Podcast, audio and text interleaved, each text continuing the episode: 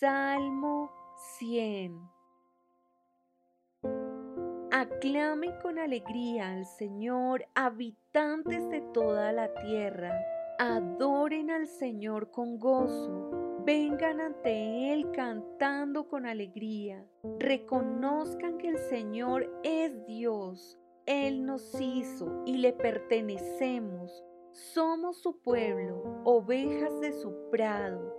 Entren por sus puertas con acción de gracias, vayan a sus atrios con alabanza, denle gracias y alaben su nombre, pues el Señor es bueno, su amor inagotable permanece para siempre y su fidelidad continúa de generación en generación.